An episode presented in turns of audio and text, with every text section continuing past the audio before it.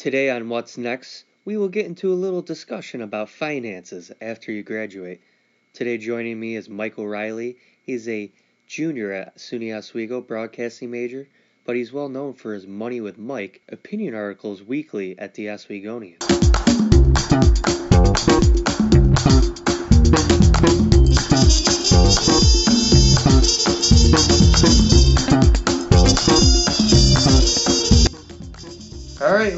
Gents, we are here to talk about what is next for college graduates. Alongside me today, I have Michael Reilly. He's a junior broadcasting major at SUNY Oswego. He's also really big into the finance. You can check out his weekly opinion articles, with Money with Michael. Yes, that's right, Money with Michael. Michael, how you doing? Good. Uh, thanks a lot for mentioning those Money with Mike articles. They're uh, my pride and joy. So Mick, we talked about we know plenty of kids stressed out about graduating. Right. Some siblings, cousins, friends, good friends, good Mhm. friends. Great friends. Um, what are, what do you think are some of the big do's and don'ts of uh, you know, when you, once you graduate college? Well, uh, for don'ts, I would definitely say being reckless with your money. You definitely have to be responsible, and that ties right into my Yeah. do, which is budgeting your money. That is by far one of the most important things recent graduates have to consider, especially with uh, all the debt that they're going to have to pay Yeah. off.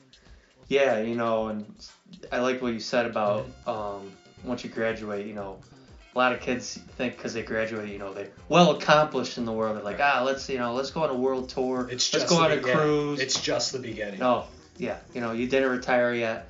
Right. you know, even the kids in college. Yeah. Oh, you know, let me spend, you know, let me spend big money to go on a big spring break trip. No, Right. how about make money during spring break? Personally, Yeah. but I'm, I'm with you there. That's for sure. So, you know, there's a lot of students who have a tough time deciding between taking a job or poten- or going to graduate school and potentially finding a bigger job a few years later. What is kind of your take on that? I mean, it comes down to a lot Yeah, of things, really. I mean, exactly. find your personal financial situation, your money's financial situation. You have to think about how you're going to approach paying off the debt from, uh, let's call it the undergrad school before you can consider graduate school. Because, Yeah. and I'm not too sure. I guess it depends on what school you go to, but Yeah. graduate school itself, I'm guessing it's going to be a little bit more money than some of your undergrad courses and whatnot. But yeah, basically, just the most important thing that it comes down to, wh- whether you want to go to graduate school or not, financially is making a budget for yourself. There's no doubt about that.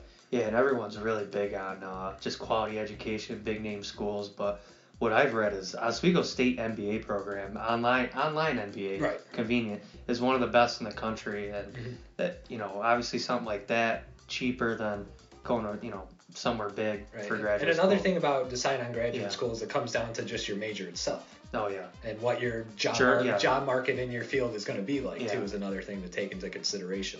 yeah. You know, journalism, communications. They usually Right. tend to take the job. Business. They yeah. like to get the MBAs. Right.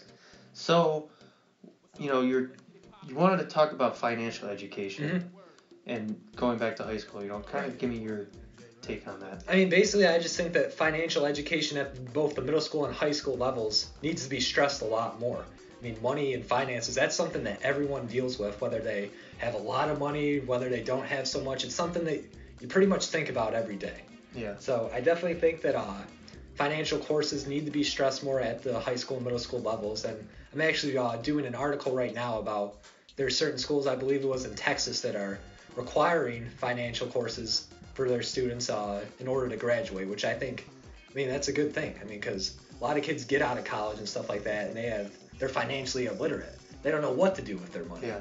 So I definitely think that that is something that really needs to be stressed at all school levels throughout the country. Hey, didn't you take career financial management in high school? I sure did. That Yeah. was not all it was cracked up to be. It was a bit of a misleading description. I think the class should have been called uh, "Sit Around and Lounge for 40 Minutes." But hey, that's you know that uh, that comes down to the school district and the teacher. Just an unfortunate situation that we yeah. face. I definitely, I definitely with you on that. Right. Um, financial management.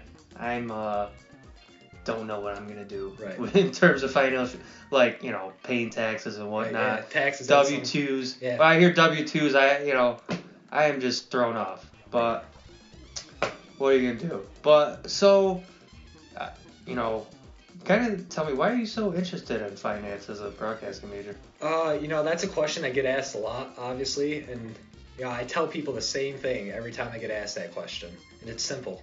I just care about my money. Yeah. I mean, that's really all it comes down to. That's why I've been interested in all these personal finance stuff. Is I just care about my money, and I want to try to get myself in a situation where I have, you know, as much as I can, or at least a good amount to help myself get by.